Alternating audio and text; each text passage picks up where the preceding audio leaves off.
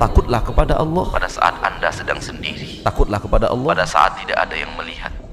Jika Robku berkata kepadaku, Apakah engkau tidak malu bermaksiat kepadaku? Yang kalau seorang diri berselancar di dunia maya untuk melihat maksiat. Berhentilah. Tidak ada gunanya Anda pertontonkan kesolehan Anda kepada saudara Anda. Namun kepada Allah Anda pertontonkan keingkaran dan kebebalan Anda. Engkau menutupi dosamu dari makhlukku. Tapi dengan kemaksiatan, engkau mendatangiku.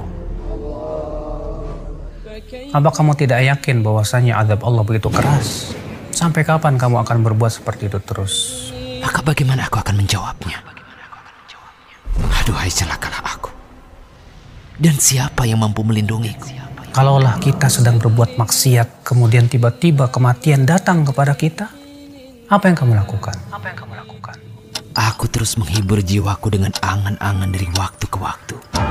Jiwa kita ini lemah. Badan kita pun tidak akan pernah mampu untuk menahan adab Allah Subhanahu wa taala.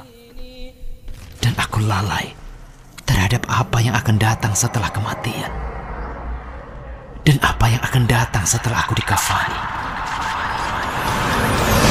Kalau misalnya kamu hidup di dunia 60 tahun, tahukah kamu satu harinya di sisi Allah seribu tahun? Kalau satu hari 24 jam di sisi Allah seribu tahun, berarti kita hidup di dunia hanya 1,5 jam. Seolah-olah aku akan hidup selamanya. Hidup di dunia hanya sebentar.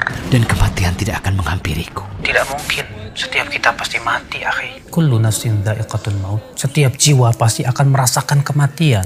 Dan ketika sakaratul maut yang sangat berat datang menghampiriku. Dikeluarkan nyawanya seperti mengeluarkan besi yang berduri dalam kail won yang basah. Hai jiwa yang buruk keluar. Sulit menyakitkan. Kamu siap menghadapi kematian yang menyakitkan seperti itu?